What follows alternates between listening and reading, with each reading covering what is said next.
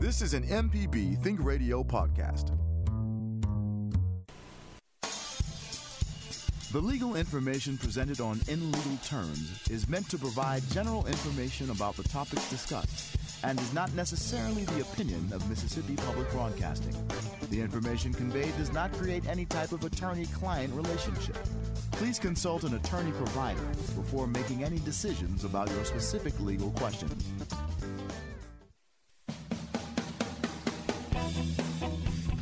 Welcome to In Legal Terms from MPB Think Radio, the show all about you and your rights. Our host is Professor Richard Gershon of the University of Mississippi School of Law. I'm Liz Gill. Now, every now and then, I have to give Professor Gershon a gift. It's a show about his favorite topic, the IRS code. So this is your chance to ask probing questions about IRAs, making charitable contributions, other kinds of tax deductions. I would like to introduce Professor Richard Gershon. He is currently the professor of law at the University of Mississippi School of Law. He was the dean previously. He has taught legal profession, wills and estates, tax policy and estate planning seminar, family law, and intro to law for the Honors College. He's also taught estate and gift taxation, federal income taxation, professional responsibility, and property 1 and 2, which I still have no idea what this property business is, so we need to make that a show one time. At Charleston School of Law, Professor Gershon was the founding dean and also a professor of law, and at Texas Wesleyan University School of Law, he was also a professor of law and the dean. We are talking about tax law today because these are laws, and in legal terms, we do talk about laws. Before the show started, Professor Gershon and I were talking about how taxes is how the government is funded. If we want the government to take care of our water supply, if we want the government to take care of our safety, if we want the government to take care of our old people, all that happens because we pay in our taxes. We're going to be discussing the IRS tax law, and if you want a fun website to poke around on, I've got a suggestion that really could lead you down so many rabbit holes. That'll be next. You're listening to In Legal Terms on MPB Think Radio.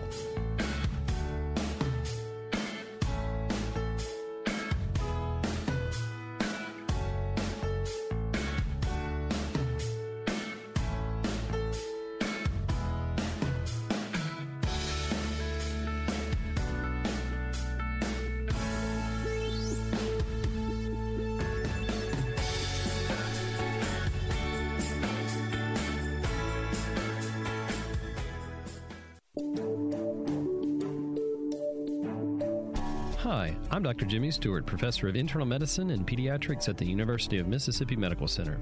On the original Southern Remedy, we answer questions about all aspects of your health and share some of the latest medical information in the news. You can listen to the show on Wednesdays at 11 on MPB Think Radio, or you can subscribe to the podcast by searching for Southern Remedy on your preferred podcasting app.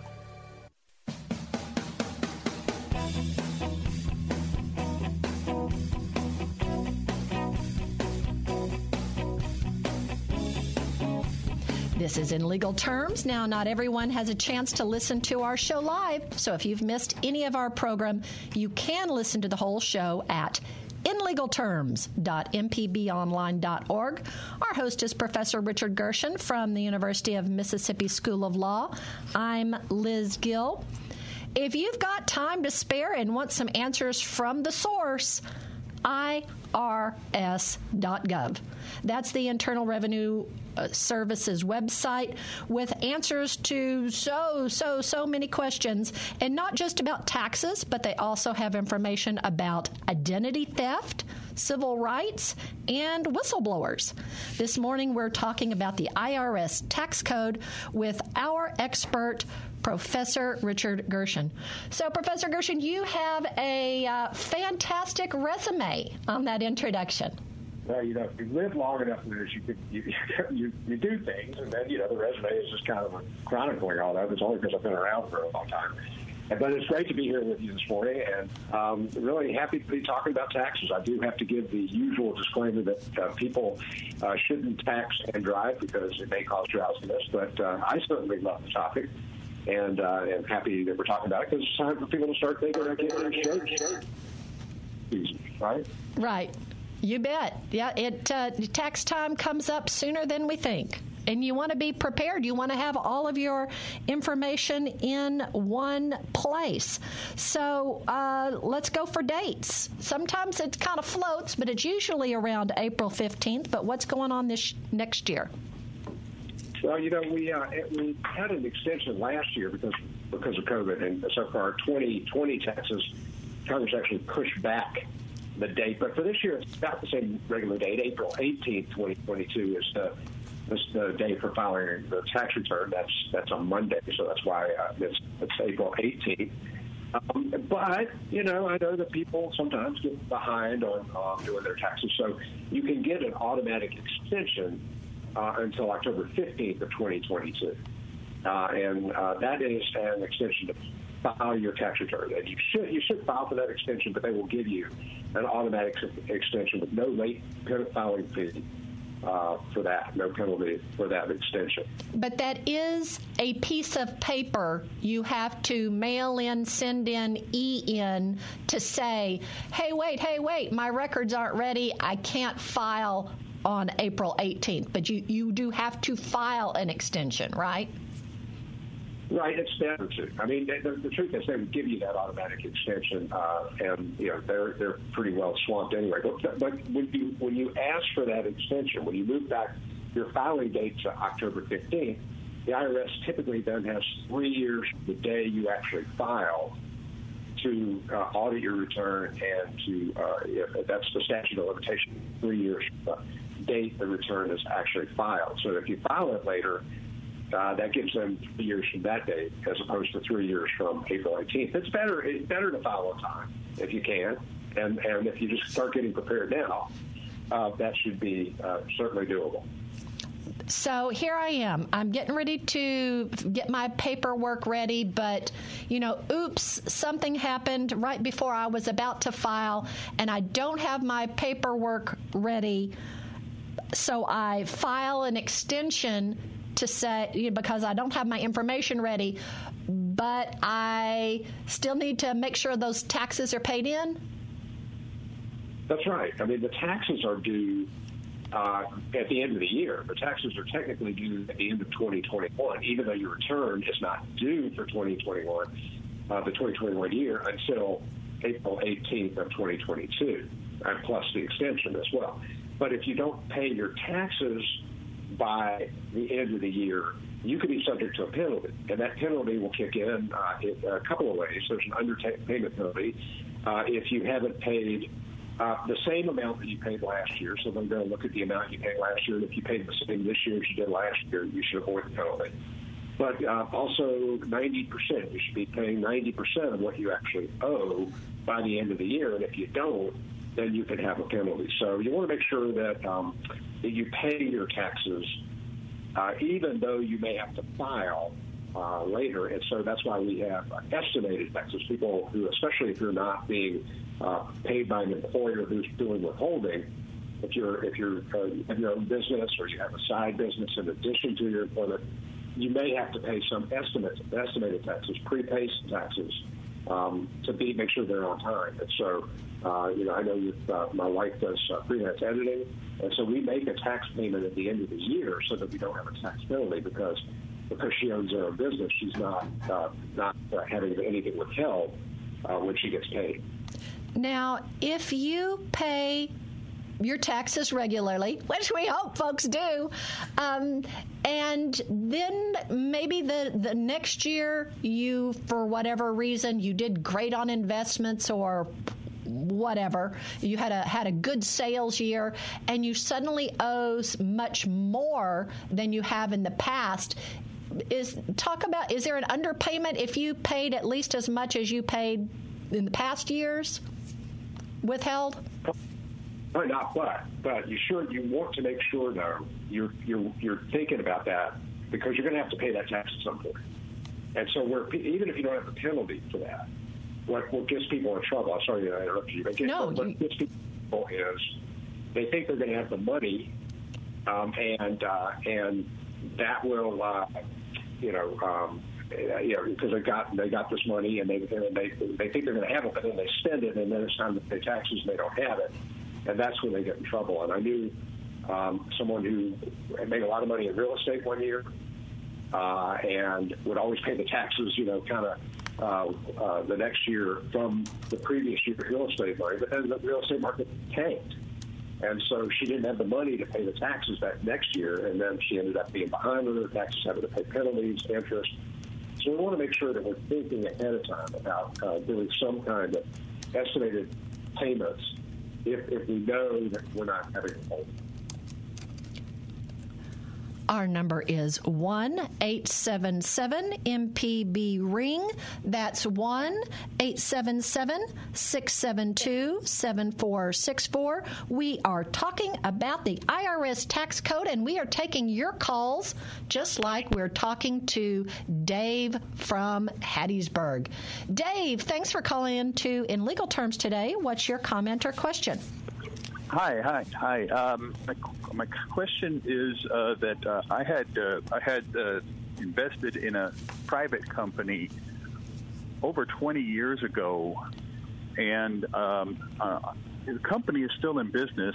I've never received any kind of a statement or dividends or any kind of money from them.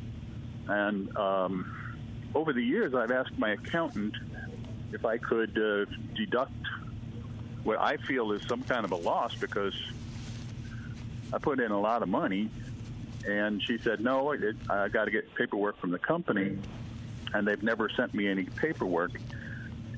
Two questions then, I guess. Is investing in a private company like investing in stocks, where you can deduct a loss on your IRS? And if the company won't give you any paperwork, what would you recommend that I do to find out what my investment is worth today? Those are good questions. Go ahead. I'm sorry.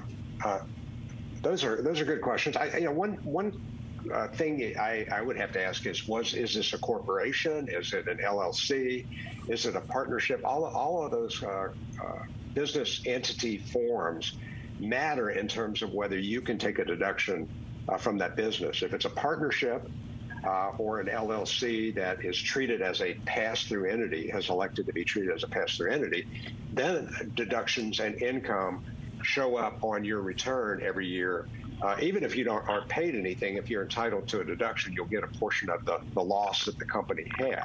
If it's a corporation, a typical corporation, then that's not the case. So, when I invest, if I own shares of Coca-Cola, for example, that's a private company. But if they pay me a dividend, I pay tax on that. I won't share in any of the losses they have, because those don't pass through to the shareholder.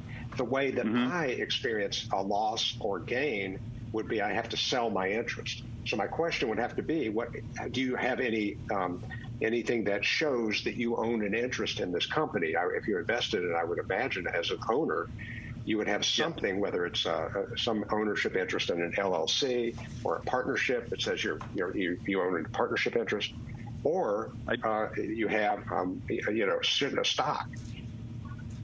I do have paperwork that shows it's not really. I guess it's not really stock. It's like an LLC or something, and the company is still in business.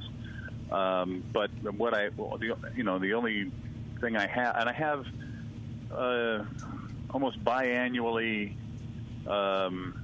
letters from the company stating, how well they're doing or how not well they're doing. But the only money part of it was the original investment money is stated in documents that I have. But, I'm in my 60s now, and if I want to leave it to my children maybe one day it'll grow to something or they'll get bought. But in the meantime, you know, if there's a possibility to write off a loss, I'd like to do that. But I just don't know what the procedure is. Right. I mean, you really won't, on your ownership interest, if you still own it, you won't be able to write off the loss until you actually sell it. And if you sell it for less than you paid for it, then you would have what is called a realized loss that could be recognized on your tax return. But until you can, with the way our ownership interest, and go ahead, I'm sorry. If I can get the company to tell me what my investment is worth today, then I could. I would like to sell it, but you know, is it worth 50% of what it? You know, they got to tell me, I guess, and they're just non-reciprocating in requests that I've written to them. And yeah, I'd like to sell it, and I'd like to write it off, but and I'd like to get something back, but. I guess what would you recommend that I do to get them to get off their duffs and send me information on what that investment is worth today? I'm kind of surprised they haven't. They may not be able to tell you value, but they should be able to tell you what their earnings are for the year and what their and what your percentage of ownership is. It's a small percentage. I mean, it's a big company. I'm less than 1%. It's not. But it was a good $25,000 investment, so it's worth enough for me these days that you know, if I can sell it even for half, I'll take it. But over the years, I've never gotten any kind of information as to what it's worth. Well, one of the things I would recommend to anybody, I can't give you specific advice about your situation because I haven't seen the documents. I don't know anything about the company. But there should be some, if it's an LLC or a partnership, there should be a partnership agreement. There should be an LLC. If they sold shares in an investments, you know, those things should be registered somewhere. You know, if it's a big enough company, certainly, then there should be, you know, some regulation of that company. And so I would ask them for their documents, and you're going to need to probably go to an accountant or a lawyer to help you out with this.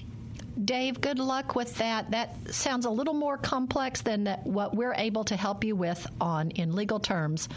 But now it's my turn to ask a question. All right. So, Professor Gershon, my mom passed away this year, and I'm going to be using one of these tax softwares to file her taxes, as I've done in the past. And she had stocks in her home designated as transferable upon death, and she had beneficiaries on her retirement accounts. She was comfortable, but not a multi-millionaire. Is there going to be a big estate tax? No. I mean, I haven't seen the estate, but I'm going to bet no, because right as in 2021, she would have to have more than $11 million in taxable estate. And I kind of doubt that, because that is really, we're probably one in 1,000 estates is at that level. So unlikely. So the estate tax really doesn't apply to most of us. That is a tax on the transmission of wealth to the next generation. Now, the next question is, what about income tax? And the stock and the home will not be taxable, because I guess death and taxes are inevitable, but we try to separate them. So anything you inherit from someone is not considered income for you to report. Again, yeah, by the way, you and I have talked about this. I'm sorry about your mom, and I know that was not easy. But one thing that that you don't have to worry about is the stock coming into you taxable. And in fact, the stock will the value of the stock will be its basis, which means that when your family members sell that stock, then they will only have gained to the extent it actually went up in value in their hands. So, you know, if it was worth $1,000 when your mom died, then that $1,000 will be their basis in the stock. But the retirement plan's different, because, and that's something you probably need to talk to someone about how you want to structure that, because there's several ways you could do it. But when you get income out of a retirement plan, that income is taxable to the beneficiaries because that was deferred compensation. It was never taxed to your mom. I'm assuming it wasn't a Roth IRA or anything like that. And so they're pretty strict rules about who, how long you have to take out that money from that retirement plan, and you have to pay tax on it. And so more likely than not, you're probably going to have to take it out over a 10-year period. And each year you take that out, there will be tax on that that income then. Fantastic. I think with In Legal Terms and Money Talks, we can cover lots of good questions about IRAs. So I encourage a lot of our listeners to check out the Money Talks podcasts also. We've got John on the road who's called us today. Be extra careful driving, John, but we're glad you've called in to In Legal Terms. What is your comment or question about the tax law? Well, first of all, I am driving hands-free. But my question is, when you buy stock over a period of 20, 25 years in the same company, and then you decide to sell it, how does one determine the original price that you bought it for? If that makes sense. Well, especially to determine your profit. John, that's a great question, and that what you're talking about is how do you know what your basis is, because basis is what you can get back from the stock tax-free because you've already paid tax on the money, or it's been subject to tax that you've invested in the stock. And when you bought it over 25 years, it's more complicated, as you suggested. I think what you're going to have to do is, you may be able to pick and choose if you have actual stock certificates. So, sometimes, in the past, we would buy stock and they'd give us a certificate. You could say, okay, the certificates I'm selling are these, and these are the ones that I bought later on. And so I know what the price was on these. But more likely now, people are buying electronic funds, and I don't know if that's what you're doing, or buying stocks electronically. And so you may not have specific shares that you're selling.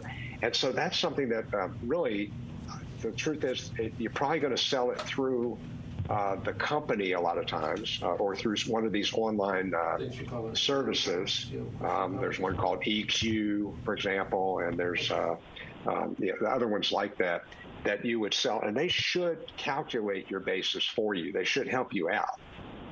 But it's because they're going to know when you bought the stock and what the price was when you bought it from them. So they should help you out, but it's one of those things that you might need an accountant to help you.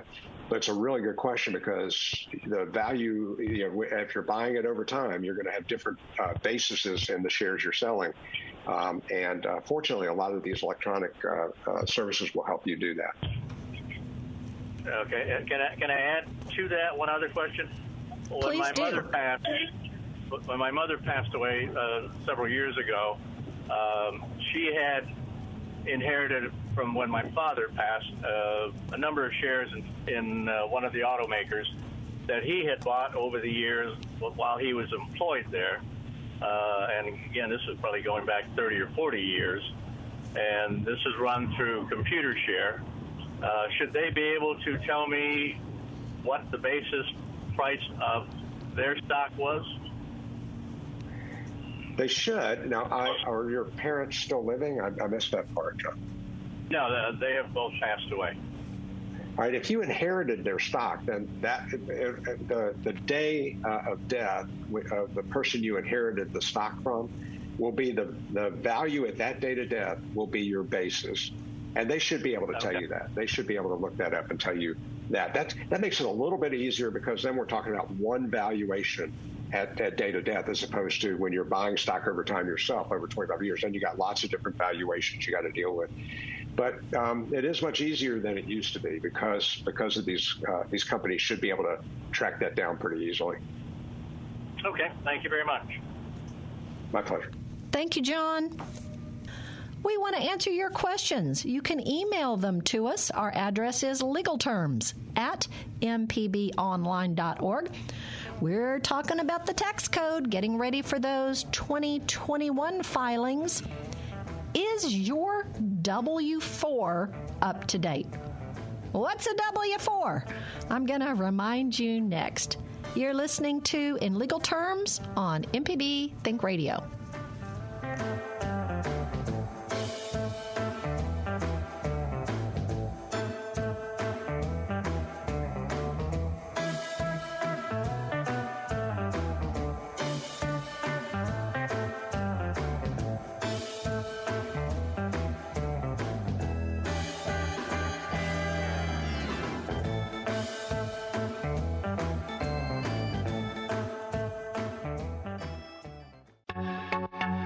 Hello, I'm Dr. Nancy Lottridge-Anderson, president of New Perspectives, a fee-only financial advising firm and co-host of Money Talks. For over 10 years, Money Talks has been answering your personal financial questions and sharing knowledge about money management. Money Talks can be heard Tuesdays at 9 a.m. on MPB Think Radio. Podcasts can be found on our website, money.mpbonline.org, or on your smart devices podcasting platform. I'm Jen White with NPR. If you're fortunate enough to have collected a few classic cars over the years, here's a thought. Give them a new life by donating one or more to support this station. They'll be matched with interested buyers, collectors just like you who know a great car when they see one. You free up some space in the garage, the classic car gets a new home, and proceeds support this station. It's a win-win. Thanks in advance. Donate your car, motorcycle, boat, or RV by going to mpbonline.org.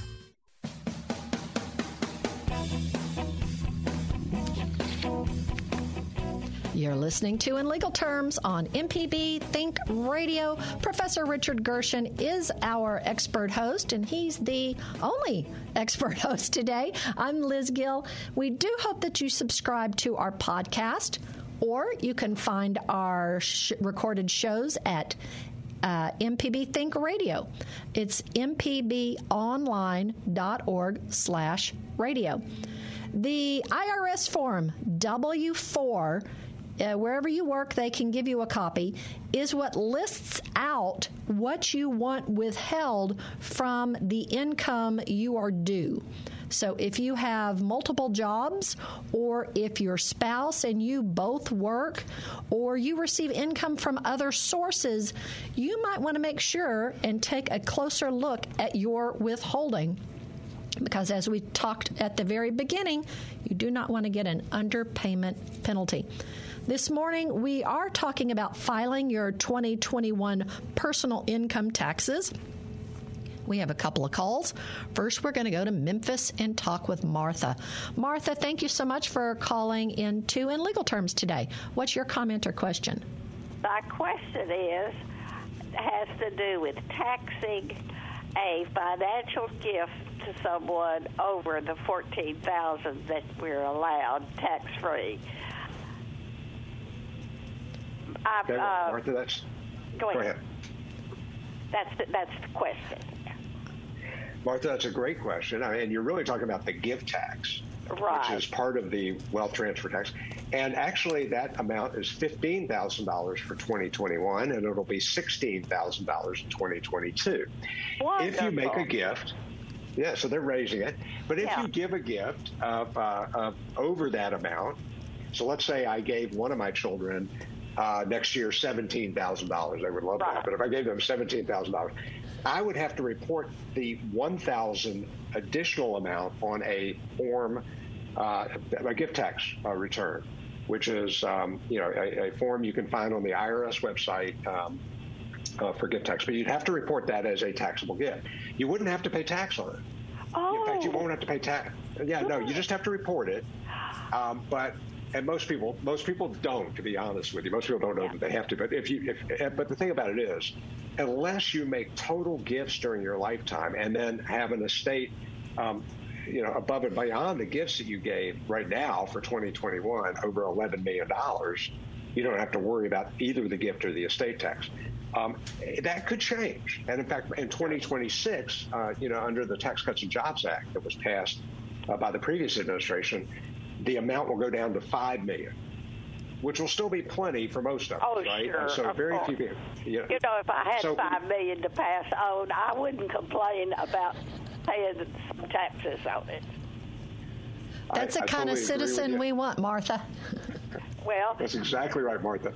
Thank you for that. But yeah, the reason you file that gift tax return is to show that you reported it, that the statute of limitations starts to run and they can't question anything that you reported after that 3-year period. So that's why, that's probably the best thing to do. But people don't realize that if you pay for your child's wedding and you pay more than that $15,000 amount, $16,000 next year, technically you're making a gift. That's a gift because that's not part of your natural support obligation. And people don't typically report those, but they really are supposed to. Well, that is such good news. I didn't know anything about that. I thought it was going to be taxed after that. It was pretty simple to figure out because I had 100 shares of Apple. It split 4-for-1. Well, I have one son, and he's trying to build up his portfolio a little bit, and so I gave him 100. Well, that was just about $14,000 anyway.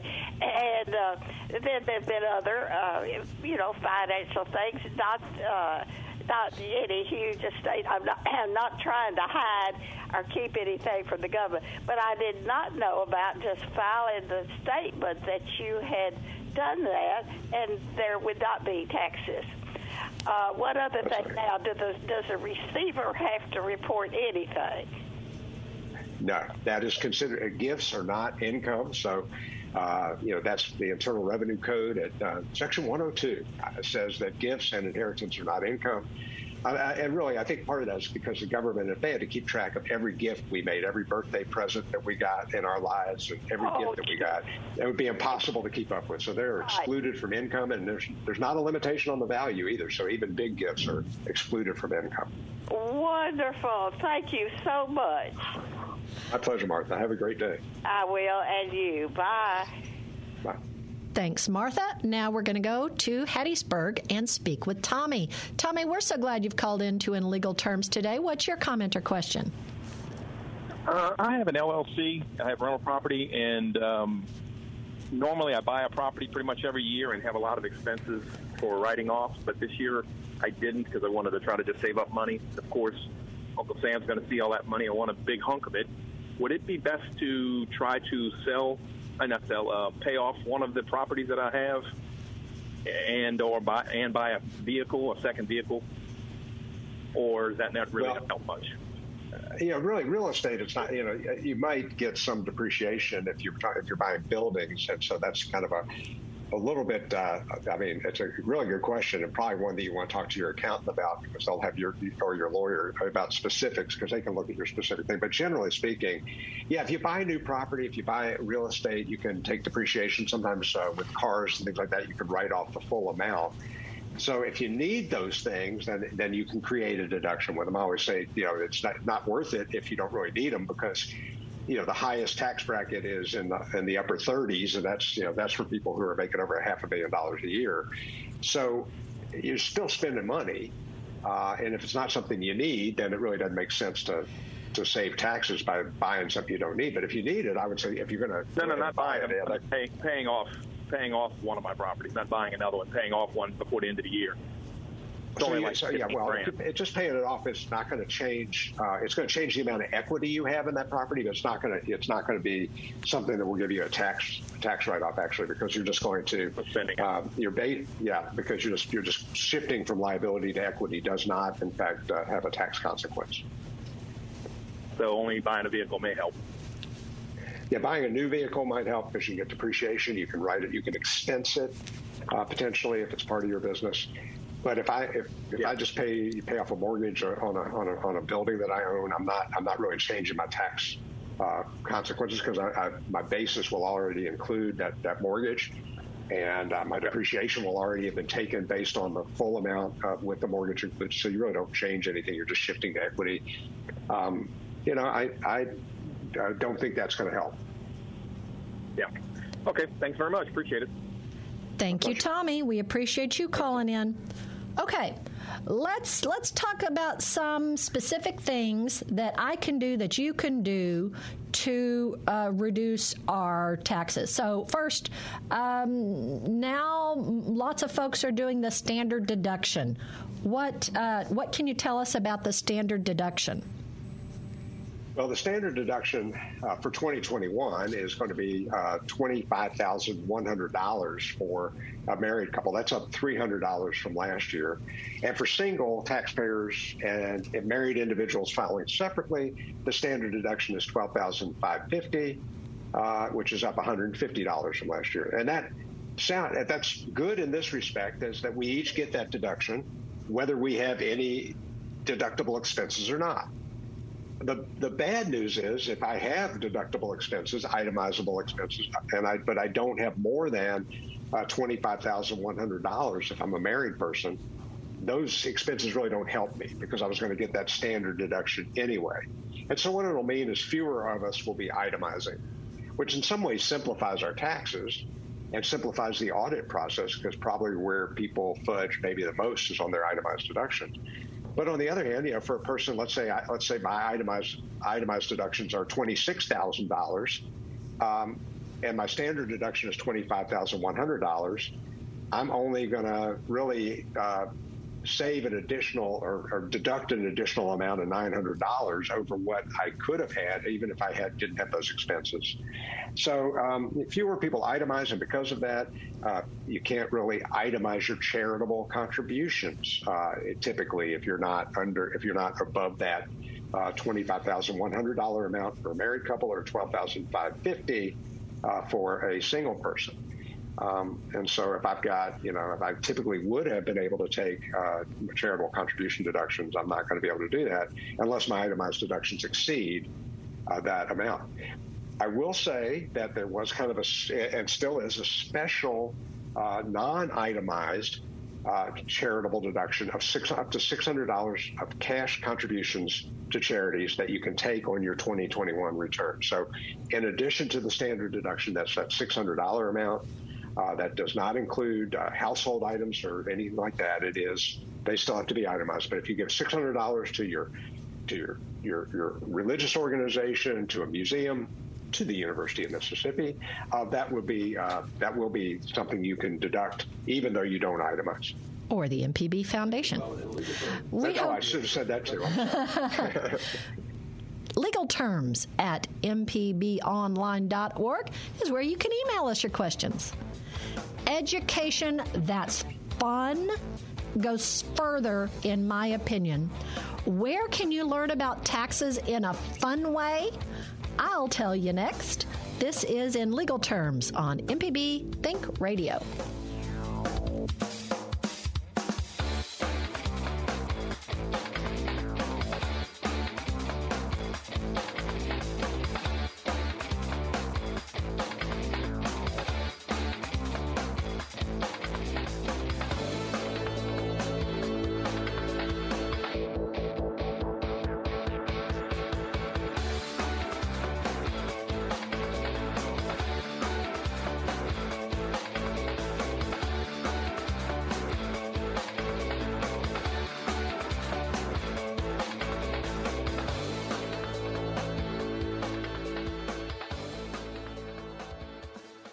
Hi, I'm Walt Grayson. You can now listen to the wild, weird, and wonderful stories of Mississippi with Mile Marker. Some of the big names that travel up and down the highways, obviously Elvis and Johnny Cash, and you have Jerry Lewis, Carl Perkins. Join me as we hit the roads of Mississippi on Mile Marker. Johnny Cash suggested that Carl write a song called Blue Suede Shoes. That was all kind of created with Aaron Amory. You can listen by going to mpbonline.org/radio or by using your favorite podcasting app.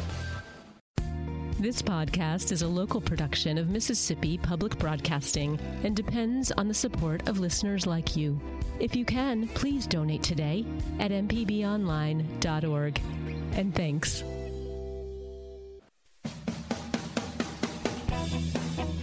Thank you for being part of In Legal Terms. If you've missed any of our program, you can listen to the whole show on the MPB Think Radio YouTube channel. It's also available on the MPB Public Media app, as are most of our local shows. Our host is Professor Richard Gershon from the University of Mississippi School of Law. I'm Liz Gill.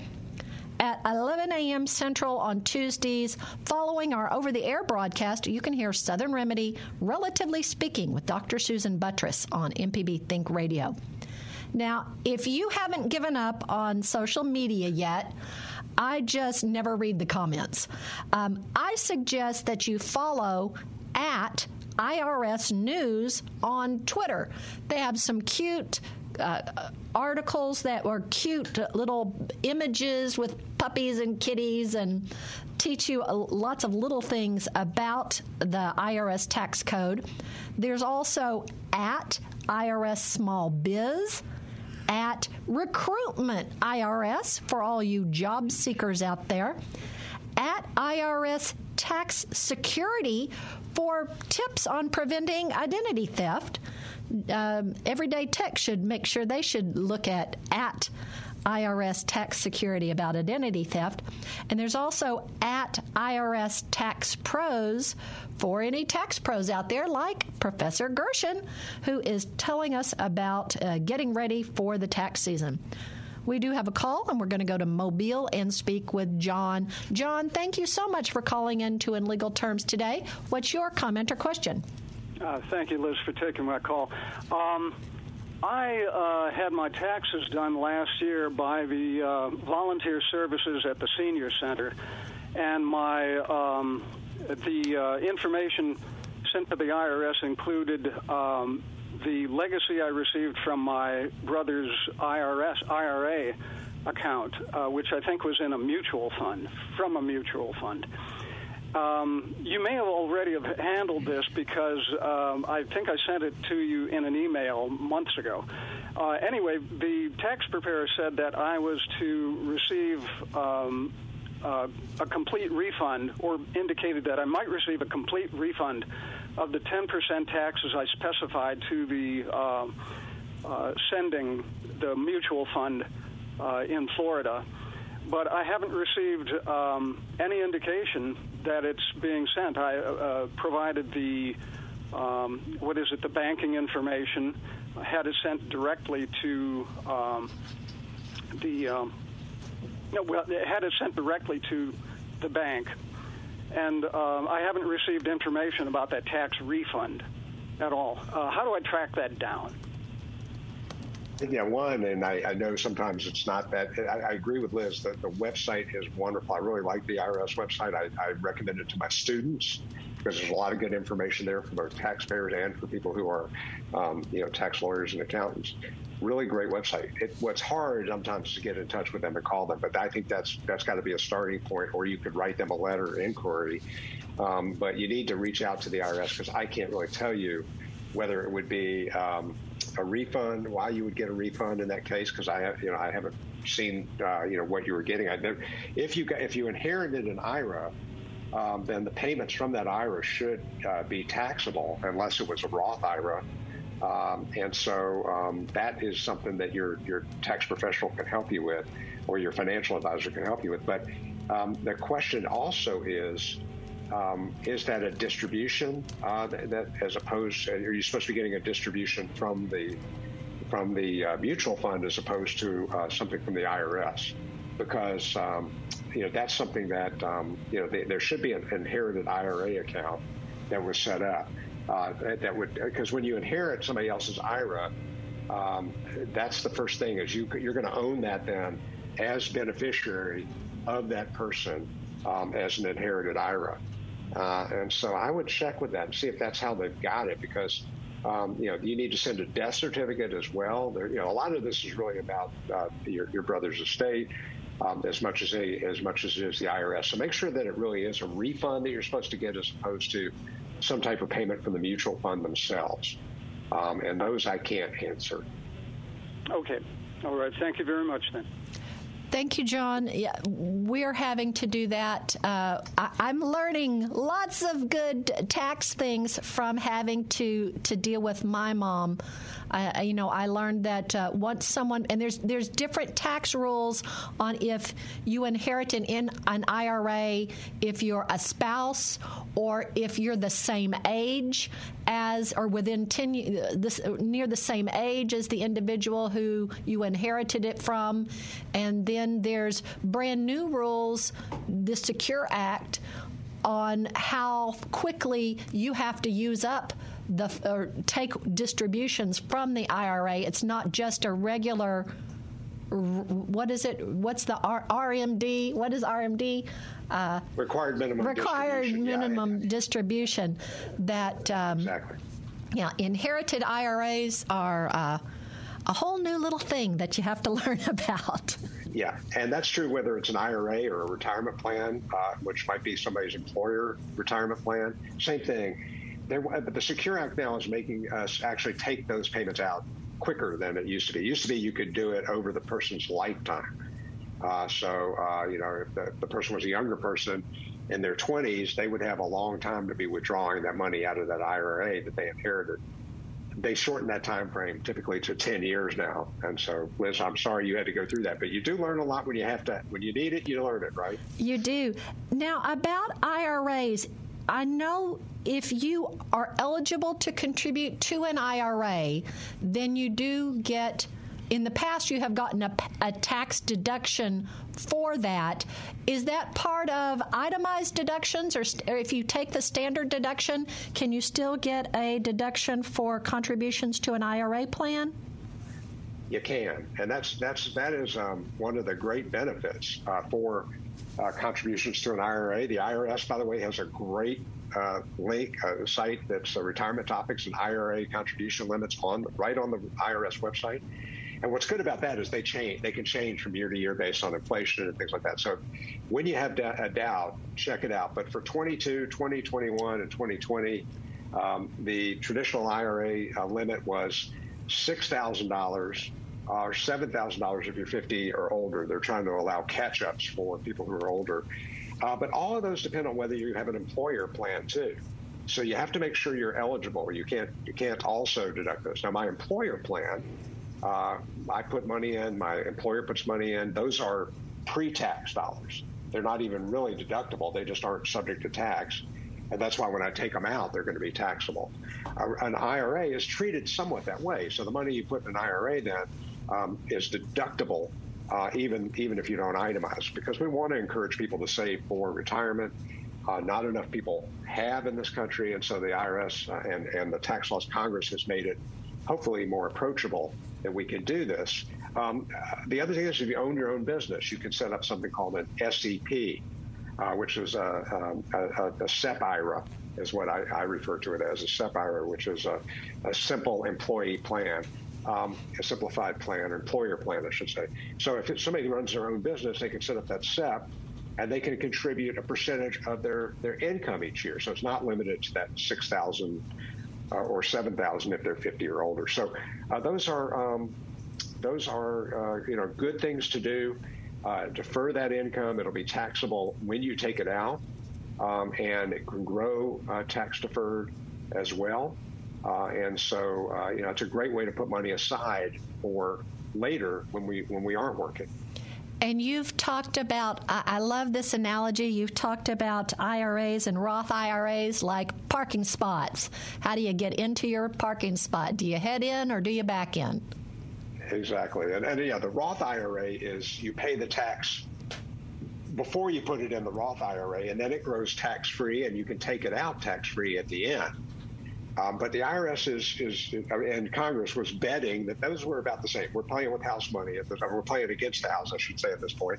So if I defer the tax, I'm not paying the tax on it now, and I have a regular IRA and I don't pay tax until later, they got to wait to collect that tax. If we pay the tax now, they're willing to then forgive the tax at the end, even on the growth, because they've gotten the money up front. And then with time value of money, it works out about the same. So it is like parking in, it's like backing in or driving out. Backing into a space takes more work up front, and then you can easily get out at the end.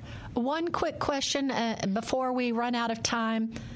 When you withdraw from an IRA, are the earnings taxed, or do both IRAs and Roth IRAs earnings grow tax free? It's just the amount you've deposited is taxed or not taxed. No, it's the earnings on the IRA as well. So that's all been tax deferred. And so if I invest $1 today and it's worth $4 when I draw it out because it grew from an IRA, then all $4 are taxable at that point. But in the course of time, I'm not having to pay tax on any of that growth, no dividends or anything like that in the IRA until I actually take it out. So that's the benefit. With the Roth, if I pay tax on the $1 today, but it's worth $4 when I take it out, I don't have to pay tax on that $4 at all.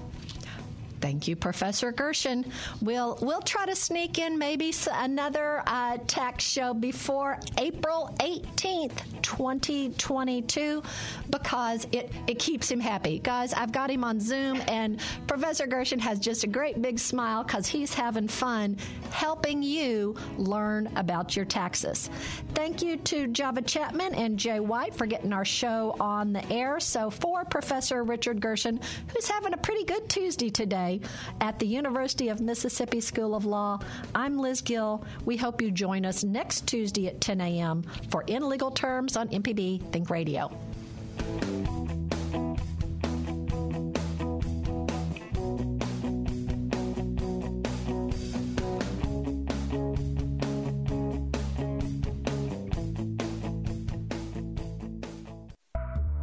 This is an MPB Think Radio podcast.